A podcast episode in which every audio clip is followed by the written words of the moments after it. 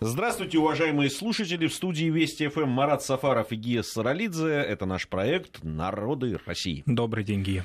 Э, всех приветствуем. Сегодня решили поговорить не э, о конкретном народе, как обычно это делаем, а э, о конкретном человеке, который исследовал, э, в том числе и описывал и народы, которые встречал на своем пути. Э, такое мы тоже делаем. Не так часто, но э, бывает. Сегодня мы будем говорить о Николае Пржевальском Николае Михайловиче, великом путешественнике, человеке, который, ну, согласно тому времени, был не только, конечно, путешественник классический, но выполнял различные поручения. Но подробнее мы об этом, наверное, сегодня поговорим. Да, если взять вообще его личность, конечно, это такая человек-пароход, что называется такой. Потому что он и орнитолог, он и этнограф, он и собирал гербарии уникальные, он и лошадь Приживальского, его именем названную, открыл, что называется, да, в степях Центральной Азии. Он прежде всего, конечно, э, ученый, но в то же время те государственные поручения, о которых вы сказали, да, они, безусловно, очень важная часть его жизни, потому что это определенное не только расширение наших знаний о Центральной Азии, о Тибете, о Монголии, о Синьцзяне, а, в первоначально в молодом возрасте это и Приморье, Уссурийский край, но и определенные политические задачи, поскольку совершенно очевидно, что во второй половине XIX века те регионы, в которые а, направлялся Приживальский, это регионы ну, в общем-то, осваиваемы великими державами. И, конечно, те противоречия между великими империями, например, Британской империей, которая активно продвигалась на север от Индии, а, вынуждали нашу страну, Российскую империю, также, в общем-то, ну, не застолбить свои интересы, но, во всяком случае, познания определенные, которых не было ни у кого, расширить и представить именно эту, эти регионы более детально. Ну, один пример – Николай Михайлович, в общем-то, со времен средневековых путешественников, можно даже и так сказать, со времен Марко Поло, например, во многих местах а, Центральной Азии бывал и составил подробные карты этих регионов. До этого, в общем-то, представления были, ну, Великий Шелковый путь, такое понятие, да, которое, а, с одной стороны, ну, точное, конечно, потому что оно отражает определенные движения караванов, но понятно же, что в середине XIX века рассуждать языком средневековых путешественников уже было нельзя. Поэтому политика, наука, путешествия, а, определенный такой азарт и присущий Николаю Михайловичу авантюрность его склада во многом, потому что некоторые путешествия он начинал фактически без проводников даже. Это такая черта его личности, конечно, это великий русский человек, в том смысле, что э, наряду с землепроходцами 17 века, например, да, представления и границы наших так скажем, да, интересов в Азии, они во многом были заложены одним человеком. Конечно, это все команда, там много у него и учеников было, Роборовский такой очень интересный человек, рядом с ним долгие годы был Всеволод Роборовский, ему мы, например, обязаны рисунками, осуществленными во время путешествия. Роборовский был человеком художественного склада и оставил после себя большой архив а, изображений Центральной Азии. Но все равно движущей силой был, конечно, Николай Михайлович Приживальский. Вообще, это время такое, да, вот, ну, конечно, он не современник Байрона, он не современник каких-то других таких романтически настроенных европейцев, которые отправляются в Азию. Он родился уже позже, он родился в 1839 году в Смоленской губернии. Вообще, а... вот тут надо сказать по поводу личности mm-hmm. и происхождения. Там же любопытная история, любопытнейшая.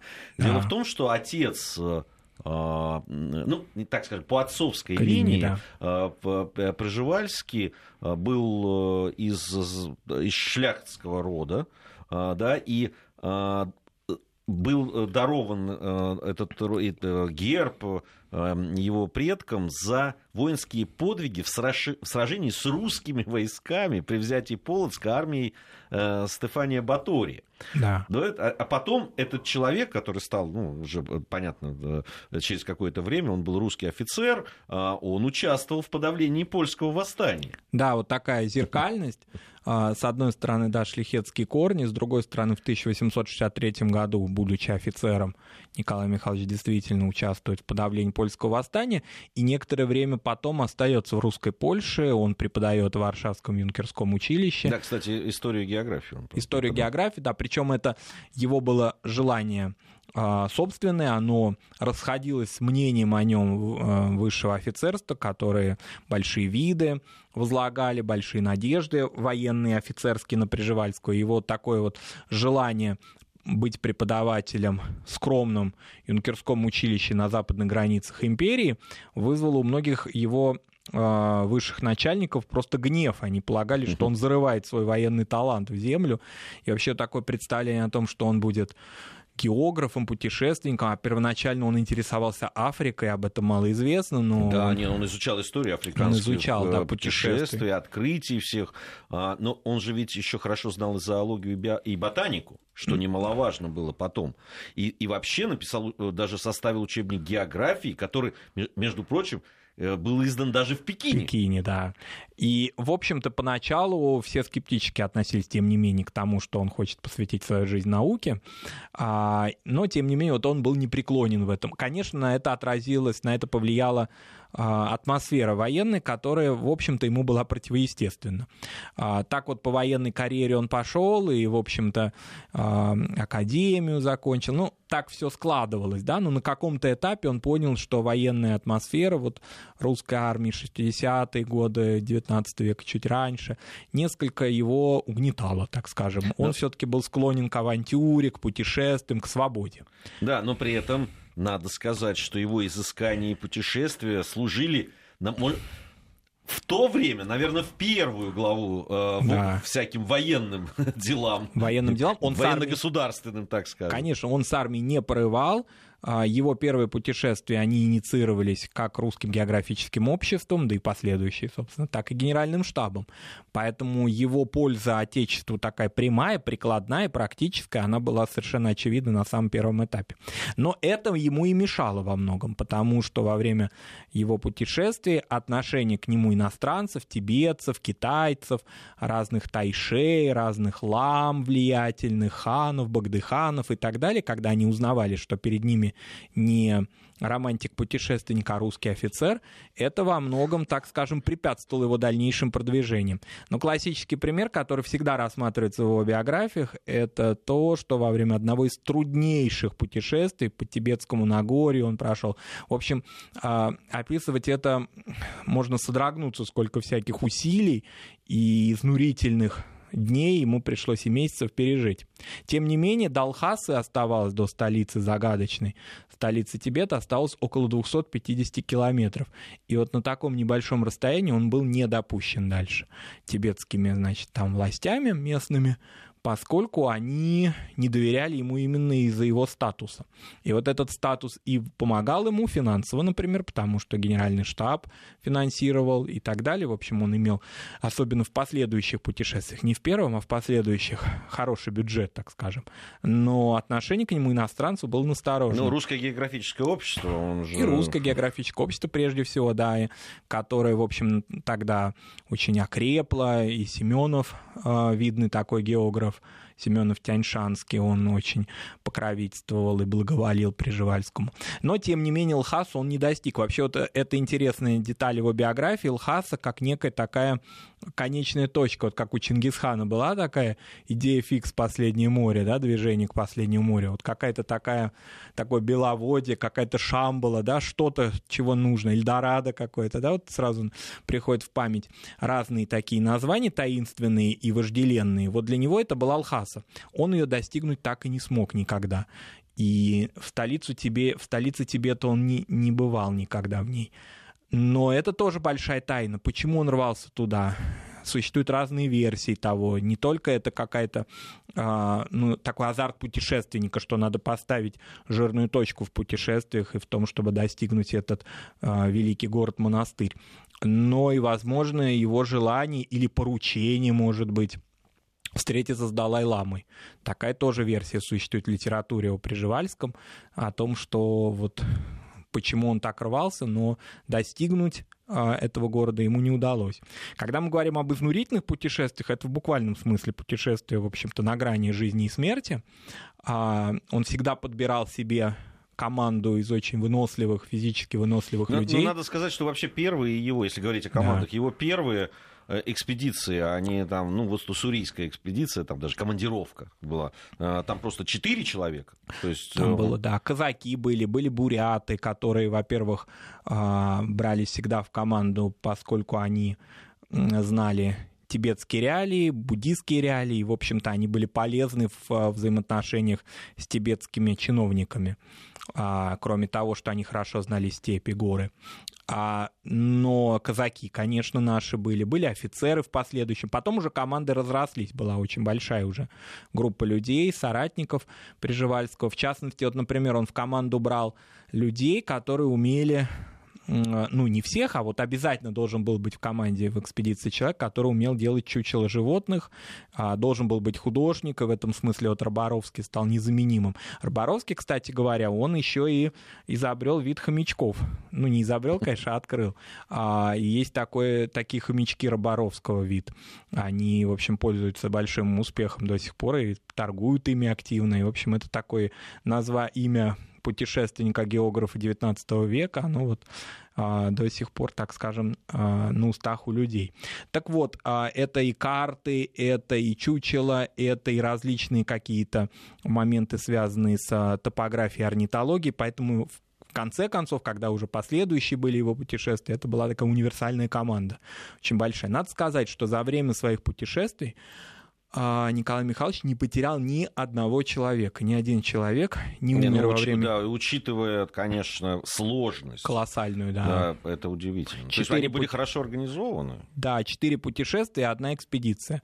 И за время вот этих а, странствий по Азии ни разу ничего. Во-первых, конечно, его военная а, логика, его военная подготовка предполагала очень хороший уровень проработки этих путешествий. То есть это были, конечно, не хаотичные движения по Азии, а, но очень серьезный план очень большой план. Вот в последующем, допустим, он уже скорректировал его до такой вот, до такой детали. Часть добытого добытых коллекций, добытых каких-то снаряжений и так далее, и часть груза, и в том числе продуктов, оставались на определенных точках, на которые потом часть команды возвращалась и довозила их, или наоборот оставляла. То есть, чтобы вот эти вот многотонные, что называется, на яках они часто возили, на верблюдах, вот эти вот грузы не таскать за собой по всей Азии. Надо сказать, что местные жители, конечно, очень удивлялись этим путешествиям и этим путешественникам.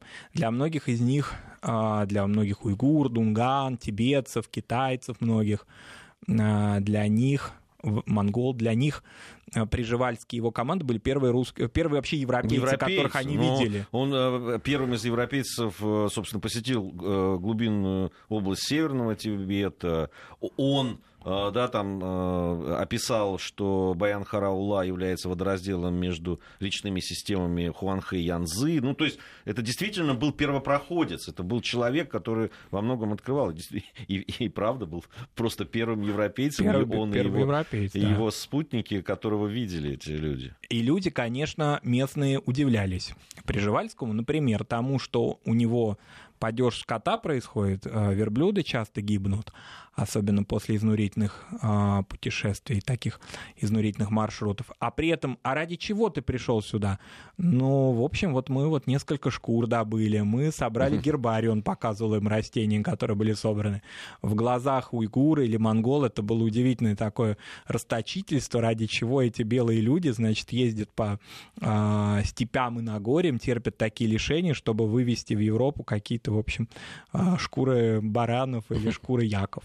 Вот. Но а, это вот такой вот интересная, интересная такая деталь. Вообще вся эта изнурительная жизнь, в которой он, в общем, обрек себя, да, посвятил себе многие годы своей жизни, она имела, конечно, и определенное такое вот романтическое, романтический такой флер, свойственный европейцам второй половины XIX века. Потом мы это будем знать по Тойнби, британскому знаменитому путешественнику, культурологу это идеализация, конечно, определенной Азии. Ну, идеализация, может быть, это громко сказано, но, во всяком случае, а, очень серьезные испытания преодолевая, он говорил о том, что мораль, нравственность, отношения между людьми там, на Востоке, значительно чище и лучше, чем в Петербурге, Ну, говорил он, или в Европе. да. Если немножко забежать вперед, у нас скоро программа параллели начнется. Так вот, если провести такие параллели, мы это сейчас слышим, да, Да. А, от людей, а, когда это дело касается, там, не знаю, даже там деревни, да, в нашей же, да, Ну, это в от Руссо еще да. идет вот это знаменитое, да, Эмиль о воспитании его в XVIII веке, да, французские просветители всегда бежать хотели куда-то от цивилизации. Да, да, В да. то же время, когда, например, на, наряду с этим такая деталь, когда после долгого маршрута Приживальский достиг Урги, современного Улан-Батора, то он сказал, два года мы не мылись в бане. Наконец-то баня, наконец-то русское посольство, наконец-то знакомые люди, родной язык, наконец-то мы практически дома, хоть еще и в пустыне или в степи. Поэтому здесь какая-то бытовая, может быть, да, а, бытовой уже опыт, такой повседневный опыт европейца, русского дворянина, с одной стороны, а с другой стороны его желание вот как-то вот... И все время тоска, вот когда он находился в своих имениях, сначала в Отрадном, потом вот на озере Сапшов, в Смоленской губернии, откуда он был родом, а, в таких комфортных условиях помещичьей усадьбы, тем не менее, а, через какое-то время он уже тосковал об Азии и снаряжался в новое путешествие. Тем более, что, повторимся, новые его, вот, например, второе, третье, четвертое путешествие уже были достаточно, а, ну, так скажем, организованные властями, потому что уже и бюджет был, и питание было, и провизия вообще в совокупности была хорошая, и помогали ему дипломаты, и консульство ему помогали, в частности, вот и в Урге, и а, дипломаты в Пекине. В Ну, общем-то... надо отдать должное, он же был очень хорошим организатором, потому что э, очень часто деньги достаточные выделялись на разные экспедиции, но из-за по разным причинам, так скажем, Да. да, эти деньги тратились не совсем эффективно. Вот э, как раз у Пржевальского все было по-военному четко, и э, действительно э, деньги тратились эффективно на то, что действительно нужно. Э, Сказывалось и его знание, и его подготовка, и его вот эти военные навыки, и в этом там была абсолютно четкая организация э, всех экспедиций. Я вот о, о чем хотел еще спросить. Мы очень много знаем о результатах э, экспедиций э, и научных изысканий э, Пржевальского, что касается там, географии, э, картографии, в, да, зоологии, ботаники и так далее. В меньшей степени мы знаем как раз этнологии. Да? А ведь он, э, как мы уже сказали, был одним из первых европейцев, которых многие народы просто видел и описывал их. Вот что, были ли какие-то такие научные труды? Конечно, здесь прежде всего, ну если вот брать первое путешествие, посвященное Уссурийскому краю, а, по большому счету, несмотря на то, что и землепроходцы были, уже торговля развивалась, и уже порты так пытались строить на побережье Тихого океана. Тем не менее, представление о таежном населении, о народах, которые, о племенах, которые обитали а, в далеке от побережья, они были очень приблизительны до Приживальского. И его знания о тех народах, которых мы сейчас называем, например, нанайцами в этом регионе, удыгейцами, они во многом именно благодаря Приживальскому достигнуты. Но, конечно, его такая ну, альфа и омега его всех этнологических поисков, это Синьцзянь. Это регион очень обширный, его по-разному называли, называли его Восточным Туркестаном. А, Ну вот сейчас он получил уже такое устоявшееся наименование Синьцзянь. Сейчас это западные регионы Китая, Синьцзянь-Уйгурский автономный район, сопредельные регионы, они входят в состав КНР. А этнический состав очень сложный и очень такой, ну, так скажем, пестрый. Это и тюркоязычное население, например, уйгурское население. Это очень интересный народ, который в нашей Средней Азии, да, в советской назывался, называется в современных государствах Центральной Азии дунганами, но по-китайски они называются хуэй, то есть это китайцы-мусульмане по существу. А это, конечно, представление и знание о бытии тибетцев, о которых практически никто ничего не знал. Ну, такие были приблизительные представления об их расселении, о том, что они буддисты. Ну, это как бы выходило, вытекало из того, что столица Тибета, Лхаса, это духовный центр ламаизма. Но и все. И, собственно говоря, Приживальский их описание, их быта и культуры оставил. Но это, конечно, знания о монголах, о которых уже, конечно же, знали, безусловно, и о их ареале знали, но, тем не менее, вклад очень большой в монголоведения Приживальский внес. Но Синьцзянь — это такая его основная, так скажем, любовь. И здесь интересно, что Приживальский всегда добивался комплексных таких исследований. Вот сейчас в моде такое понятие, да, комплексные цивилизационные исследования, когда цивилизация, народ, какое-то пространство рассматривается с разных позиций. Климата, а, ландшафта. Это сейчас модно, это в тренде, и кажется, что это только сейчас.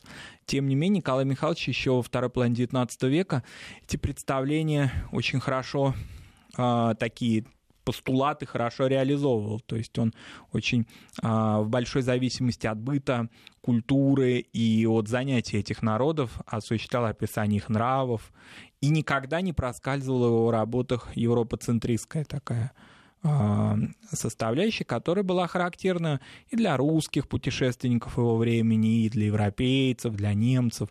Вот у него этого не было. Он, конечно, понимал определенные какие-то моменты, связанные с бытовыми реалиями, но никогда в этом смысле не вставал на положение такого белого цивилизованного человека, который пришел к туземцам, и значит, вот он их я, открыл. я думаю, вряд ли бы он э, закончил одно из своих путешествий, если бы такое отношение было. Кстати говоря, путешествия не всегда были идеалистичны, и хотя там и с людьми он общался, и они продавали что-то ему, и дарили много, и помогали ему, но тем не менее иногда бывали и стычки с э, людьми. Здесь его опыт военного, опыт офицера — и даже его внешность в определенной мере ему помогали по описаниям современников. Брутальный он брутальный был, он ну, был что, по такой... есть уже Ну и портреты, портреты есть, да. Ну вот как бы описания говорили о том, ну вот он пребывал в какие-то кочевья, да, пусть он был уже не в военной форме, он не мог быть в ней в таких путешествиях длительных долгое время, да, но он, в общем-то, двухметровый такой широкоплечий, огромный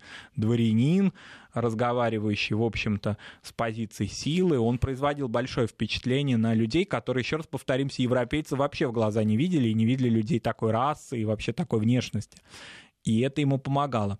Иногда его путешествия, в общем-то, не были нацелены против него, вернее, какие-то там а, от местных жителей негативы, но просто он оказывался в таком пространстве, в котором были местные стычки между племенами. И э, это было очень серьезным испытанием для его команды. Но, тем не менее, никогда и ни разу никто, в общем-то, не пострадал. Забегая вперед, можно сказать, вот мы уже упомянули, что никто не умер, никто не погиб во время его экспедиции. Так сложилось, что он единственный человек, которого не досчиталась его команда, когда в 1888 году жизнь Николая Михайловича прервалась именно во время его финального путешествия на берегах Исыкуля. Вот, но об этом мы, наверное, подробнее потом, такой печальной да, страницы. А, и, в общем-то, во многом логичной страницы этих путешествий, потому что он не мог остановиться в них.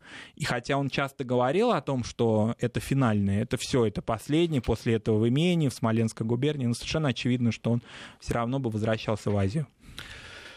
Марат Сафаров и Гия Саралидзе в студии Вести ФМ. Это наш проект «Народы России». Сегодня говорим о великом путешественнике, исследователе э, в Проживальском. Э, Сейчас новости, затем вернемся и продолжим наш рассказ.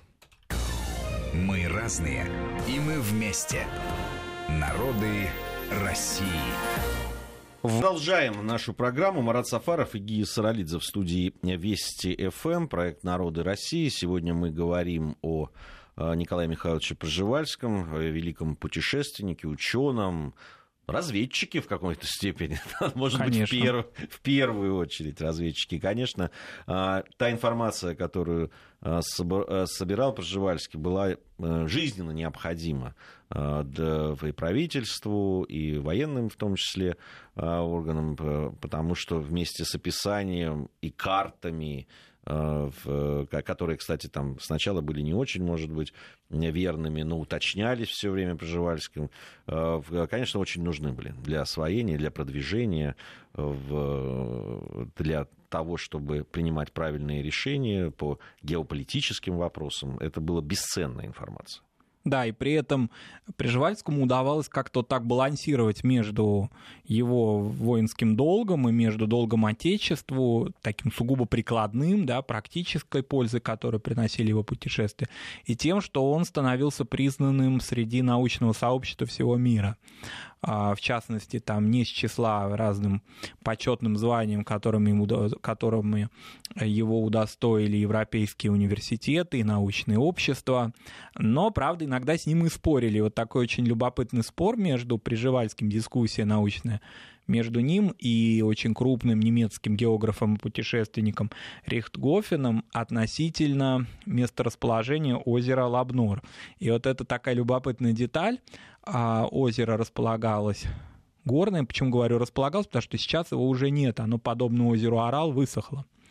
А, и когда Приживальский рассказал в своем докладе, описал месторасположение, локацию этого озера, то Рихтгофен а, усомнился в этих локациях и указал о том, что оно а, не может там быть расположено. Но прав оказался и тот, и другой. Дело в том, что озеро питалось реками, а, кочующими, блуждающими реками, что вообще характерно для Центральной Азии. И периодически их русло переходило, соответственно, и озеро, которое питалось от этих двух рек, от Кончидари и Тарима, оно тоже изменяло свою а, свою, так скажем, свое место расположения.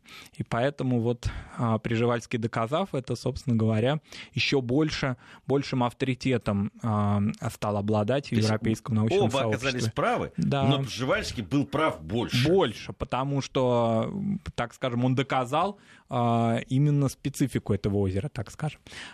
Там еще спор был у них детально относительно того, почему Приживальский пишет, что оно пресное, хотя были какие-то догадки, что оно соленое оно, в общем-то, соленое, но оно засаливалось именно когда русла не менялись долгое время, а он был именно тогда, когда русла поменялись. Вот. Поэтому не только орал, собственно говоря, да, погиб, а, но и таких примеров еще много. Конечно, они погибали, эти озера, уже в 20 веке из-за ирригации, из-за того, что разбиралось их ну, водное обычно, пространство. да, человеческий фактор, конечно, да. Вот, поэтому так, такого рода вот э, деталей или забавных каких-то казусов, которые с ним происходили, было много. Они, в общем-то, носили научный характер, и его оппоненты все равно признавали его правоту. И Рихтгофен называл Приживальского гениальным путешественником, потому что Приживальский обладал еще и определенной научной интуицией. Он хорошо знал те пространства, в которых еще даже не был. Он представлял себе и ландшафты, представлял себе рельеф, и поэтому его экспедиции всегда были очень верные в этом смысле. Я думаю, наши радиослушатели ну, не простят нам, если мы не скажем о лошади Приживальского, да, легендарной. А Которую, это... кстати, можно увидеть в, в московском зоопарке, например, если хотите, пожалуйста. Да, но э, так сложилось, что эта э, популяция не очень большая, и, в общем-то, за прошедшие уже более чем 150 лет она, конечно, видоизменилась. И в разных регионах не азиатских, не Центральной Азии, где она в неволе разводилась или в заповедниках и так далее, она, в общем-то, меняла свою свою даже свой внешний вид даже эти лошади меняли. Был такой, был такая а, семья интересная, бароны, фальцфейны. Я думаю, некоторым, да, нашим радиослушателям, кто интересуется русской эмиграцией, известно имя живущего до сих пор. Я не помню, сколько ему лет, по-моему, 104, что ли, что-то очень, за 100 уже лет. А, Эдуарда Фальцфейна, очень интересного человека, живущего в Лихтенштейне, а, мецената, помогавшего а, российским музеям, дарившего очень много. Так вот, он представитель этой семьи, и эта семья имела интересное имение, обладала Аскания Нова, неподалеку от Черного моря. А, и, собственно, они вот поставили перед собой задачу Фальцфейны развести лошадь Приживальского в неволе совсем в другом климате. И это им во многом удавалось. Вот перед революцией поголовье а лошадей Приживальского, Асканинова было очень значительно. А, поэтому, в общем-то, вот какие-то такие зоологические, может быть, в чем-то попутные, какие-то косвенные такие, не ставящие перед собой целью, да, он не ставил, Николай Михайлович, какие-то цели конкретные а, в этой области знаний. Но вот все осуществлялось вот как такой, как, не знаю, античный царь персидский, да, или крест, по-моему, да, который, значит, а, дотрагивался до всего и что становилось золотом. Вот так и Николай Михайлович, на что бы его взор не падал, все становилось очень интересным и перспективным. Здесь, конечно, и специфика времени. В XIX веке не было еще такого а, жесткого разделения на научные дисциплины. И поэтому мы в самом начале его представили как человека всех-всех-всех разных увлечений. В этом не было а, ну, какого-то поверхностного отношения или дилетантства. Нет. Ну, просто реалии того времени. Человек мог быть и орнитологом, и одновременно этнографом. Поэтому, в общем-то, это все было ему присуще. К сожалению, последнее время Приживальский мало как-то вот упоминается в каких-то вот и публикациях, и как-то нет интересных программ. Я вот видел программу, она вышла уже порядочное время назад э, знаменитого нашего журналиста и просветителя, покойного ныне Льва Николаева, посвященная э, Николаю Михайловичу Приживальскому. Ну, был фильм в советское время очень давно, еще очень, в 51 Очень любопытный году. фильм был э, одного из наших таких путешественников молодых.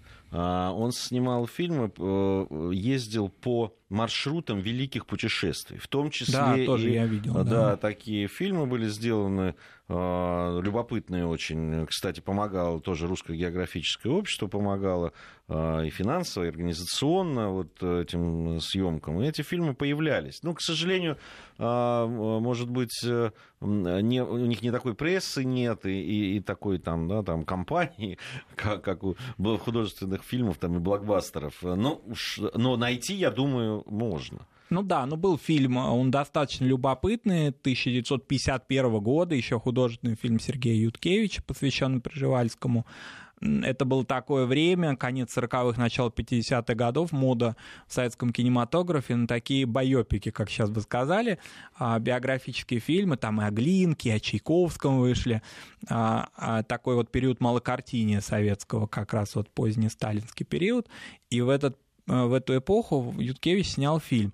Интересный очень фильм, там рассказывается и о петербургском периоде жизни Приживальского, и о его путешествиях. Там кинорежиссер занял актеров национальных театров, Бурятского, э, из Китая актеры участвовали, такая органика, присущая этой картине. Но, в принципе, очень мало. И в основном как-то Николая Михайловича из прессы, вот если взять какие-то публикации последних лет, а, то, к сожалению, в основном какие-то сплетни только, так скажем, да, вертятся вокруг его имени. Я думаю, что некоторые радиослушатели поняли намек, о чем речь идет. И, кстати говоря, это преследующее его имя, да, история, она часто подтверждается людьми, так, ну, подтверждается в кавычках, да, которые бывают в музеях Приживальского, например, в очень интересном музее в Киргизии, на берегах Иссыкули, где, собственно, могила Приживальского, когда они видят облик Николая Михайловича на барельефе. И они сразу думают, что они куда-то в другой музей пришли. Ну да, не, ну, на фотографии, на портретах. На э, портретах. Э, Пржевальского, он действительно такой у него брутальный. Он ну, такой брутальный, да, да, да, мы все, все Похожие в чем-то на кавказцах. Да, ну а если уже совсем, да, откровенно сказать, конечно, это вот история, которая связывает его имя с именем Сталина и история о том, что он якобы является отцом Сталина. А, проводились разные изыскания современные. Правда, они вот, к сожалению, а, прессу, часто желтую прессу, они мало интересуют такие генеалогические изыскания или изыскания, связанные с а, датировками его путешествий и так далее. Ну, в общем-то, если подытожить их и проще сказать, Николай Михайлович никогда в своей жизни не был ни в Кутаисской, ни в Тифлисской губерниях. Следовательно, со скромной женщиной Екатериной Геладзе из города Гори, Горе да. он никак не мог встретиться на своем пути. Не потому, что сословно, да, он дворянин, а она нет. Ты вот думаешь, Марат, что ты сейчас все вот развеял этот миф, и Но... больше никогда никто в это не поверит. Ну, Я уже сколько раз, на, на всяк... на, даже в желтой прессе об этом этом писали, что ну не мог, не мог. Но ну, очень уж... Очень уж хочется. Да. Вот. И часто там есть и вот почему фильм при Сталине сняли из всех путешественников только выбрали. Почему не про Миклуху Маклай, например, или не про Семенова Тяньшанского, а именно о Приживальском.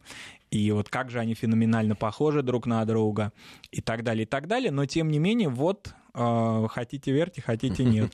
Вряд ли Екатерина Геладзе путешествовала на поездах да, по России и где-то могла встретить дворянина Приживальского. Ну, а, тем не менее, вот если говорить о том, что музеи, о том, что литература, есть серьезная литература, есть очень интересная книжка а, такого автора Василия Михайловича Гавриленкова, она меня как-то сопровождает с детства. В книжном шкафу я ее как-то в детстве обнаружил. А это смоленский краевед и географ, еще в 70-е годы он опубликовал небольшую по объему, но очень насыщенную, очень интересную работу, посвященную Приживальскому. Она так и называется «Русский путешественник» а, Николай Михайлович Приживальский. И в нем воссоздана не только вот его а, жизнь во время странствий, но и его отношение к России, к Смоленской губернии. А, мы продолжим а, говорить. Сейчас а, информация о погоде и региональные новости. Затем мы с Маратом вернемся в студию и продолжим наш разговор. Народы России. 180 национальностей.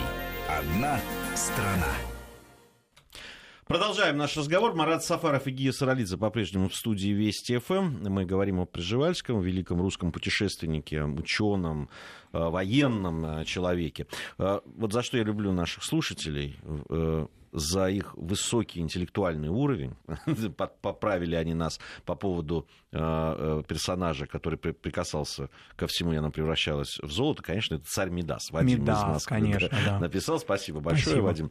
А, в, мы же продолжаем. Ну, наверное, не так много у нас времени осталось. Надо поговорить все-таки, как сложилась э, э, четвертая экспедиция, это последняя экспедиция, и, собственно, в которой, э, в, в которой Николай Михайлович Пржевальский погиб. Ну, погиб, да. умер, заболел. Да. да, ну вот именно о том, что он сохранил жизнь других людей, но сам себя уберечь не смог, и, в общем-то, как-то, можно сказать, сорвался в этом путешествии, потому что оно было трудное, он тяжело в него выезжал, а, умерла, он был в Москве как раз из Смоленской губернии, на поезд садился фактически в Москве, а, пришло известие, что умерла его любимая няня Макарьевна, это был очень близкий ему человек, его воспитавшая. Он уже не мог вернуться обратно в имение, в общем, так терзался и прощался с ней тяжело, и вообще как-то какие-то предчувствия у него были дурные, он из поезда кричал э, провожавшим, чтобы они сохранили его коллекцию, если он умрет, практически так он говорил открыто. Какие-то были такие моменты, хотя по здоровью, по всему все было нормально, ему было 49 лет всего.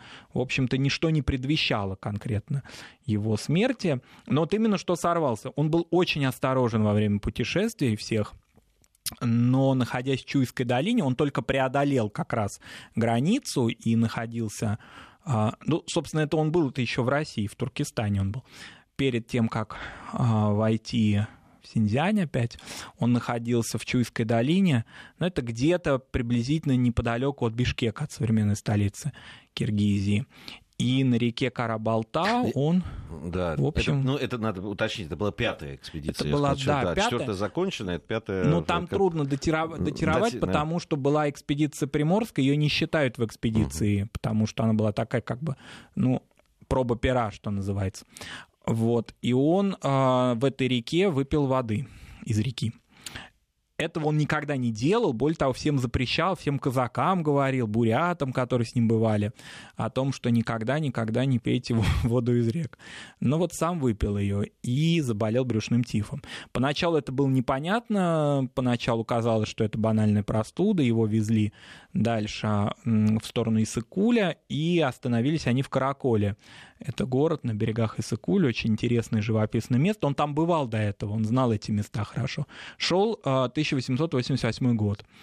И состояние его стало резко ухудшаться, и доктора он долго не, ну, так скажем, не разрешал звать. Но когда его позвали врача, нашелся русский врач, профессиональный, который сказал о том, что это брюшной тиф, и уже состояние необратимое. И он давал вот такое мужество ему было свойственно. Он понимал, что он умирает, и давал указания не только похоронные, он и такие дал указания, где его похоронить. Он сказал, что похоронить его на берегах Исыкуля, а, в нескольких верстах от Каракола. Он знал это красивое очень место. Но и указания по экспедиции. Понятно, что экспедиция прервалась, но тем не менее вот до последнего он руководил жизнью своих подчиненных, те, которые ему, собственно, доверили своей жизни. А, и вот он там скончался, похоронили его в двух гробах, поскольку местные и жители, и чиновники запрещали а, хранить в одном гробу именно из-за инфекционных особенностей в цинковом и в деревянном. А в 1957 году, уже в 20 веке, там возник любопытный очень музей, которая существует и сейчас. Он очень интересный. Там интереснейший гид в этом музее работает, который очень так забавный и в то же время документально точно рассказывает о биографии Приживальского воздвигнут монумент, он был воздвигнут еще в конце 19 века, в 90-е годы 19 века, увенчаны да, в 1894 году. Да, орлом увенчаны, причем с орлом тоже много мистических историй. С одной стороны, вроде бы как бы символ России, вроде как какая-то реплика из герба, но с другой стороны, местные жители говорят о том, что во время этой охоты на Карабалта он Приживальский убил орла, и такого вида орла, что называется, которым местные киргизы э, считали, что убивать такого орла нельзя, поскольку он может разродиться ни много ни мало щенком. И это вот такая мистика, которая окутывала эту птицу, киргиз пугала. И они говорили, что ни в коем случае. Вот Николай Михайлович пренебрег этим древним поверьем. А некоторые говорили, что орла убил не он, а Роборовский его а, вот, э, сподвижник. Но так или иначе, вот какого-то орла не убили, и орел как бы отомстил им а, вот этой гибелью. Киргизы, в общем-то, знали хорошо Приживальского, уважали его, а, но в такой мистический ужас впали после его кончины. Кончина его была вот такая преждевременная, очень многое было не сделано, конечно, и прежде всего изучение Южного Тибета. Это была его цель, поскольку Северный Тибет, Нагорье он хорошо изучил, он практически его объездил, от э, крайних точек, да, от севера на юг, из запада на восток, а вот Южный Тибет нет. Хотя, с другой стороны, он вышел, вот эта удивительная история, это же пешие практически странствия, очень небольшие маршруты на лошадях, он дошел до Брахмапутры. Это река вообще-то в Индии, в Гималайских горах. Тем не менее, он нашел э, значит, побережье Брахмапутры, описал их. И это удивительно, как человек, вот если представить себе сейчас, это практически без железных дорог, ну, немножко железных дорог, только вот в наших внутренних губерниях, а дальше либо Семипалатинск, либо Кяхта, либо а, собственно говоря, вот из современной Киргизии он входил в недра Азии. И, можно сказать, своими ногами вот так вот до Гималайских гор доходил. А, чего только не было, каких только бед ему не сыпалось на голову. Ну, например, одна такая вещь, которая часто замедляла его путешествие, приходилось возвращаться обратно. Это жуткие кожные заболевания, которые сопровождали. Вот в дневниках об этом много говорится. От пыли, пустынь, от обезвоживания, очень серьезный зуд, который не давал возможности вообще ни спать, ни есть, ни пить, ни... и самое главное, не работать с дневником, потому что дневник — это основное, что он сокровища, которые он с собой возил, потому что считал, что путешественник забывает все даже на следующий день о том, что он видел, и поэтому все надо фиксировать в дневнике. И иногда вот из-за этого кожного заболевания ему и его команде приходилось даже возвращаться в какие-то более или менее цивилизованные городки, чтобы излечиться от этого. Поэтому, в общем-то, это великий человек, который на это жизнь положил. И в жизнь положил в буквальном смысле слова, он не создал семьи, и это было его такое принципиальное решение. А когда его уговаривали, а когда он стал генералом, так там говорили, а где же будет ваша генеральша, когда она появится, как она будет жить? Он говорил, что генеральша никогда не будет, потому что мой образ жизни жизни, мои путешествия ни в коем мере не могут подвергать риску семью. А эти путешествия никогда неизвестно, чем могут закончиться.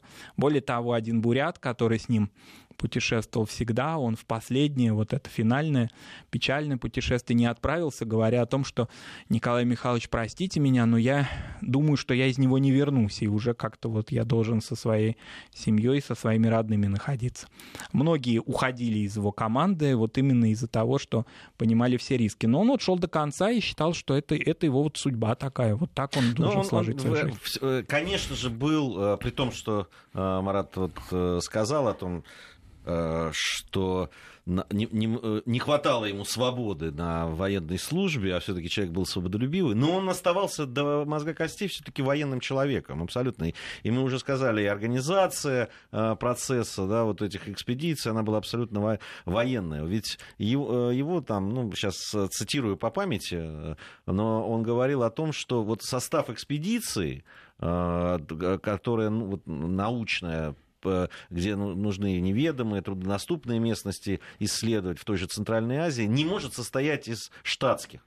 Конечно. Потому что в таком отряде неминуемо не урядится, руш, дело рушится само собой. Да, это должен быть военным отряд. Если даже там, не только потому, что безопасность надо обеспечивать экспедиции, но и тем, что там Э, да, сама организация должна быть такой. И если уж не военный человек может взять, ну, там, как специальный исследователь, но только с условием полного абсолютно подчинения начальнику экспедиции. Конечно, такая военная дисциплина, она только и давала возможность, во-первых, избежать предательства. Это такой такой соблазн или такие угрозы могли быть, и просто покинуть его, а, экспедицию, что чревато было гибелью остальных людей.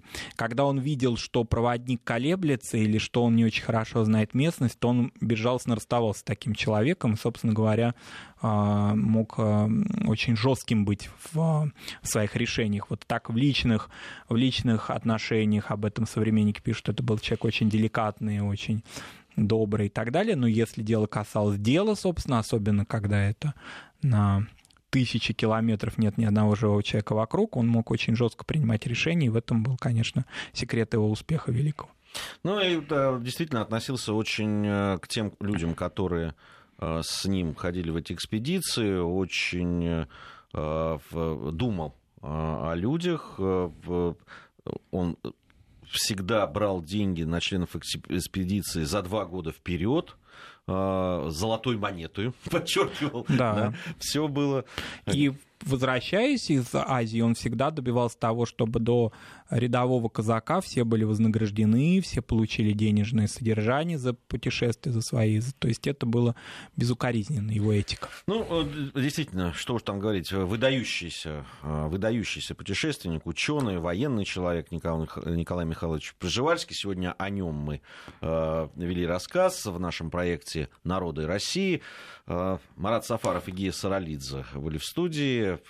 Марат нас покидает, я Спасибо. остаюсь.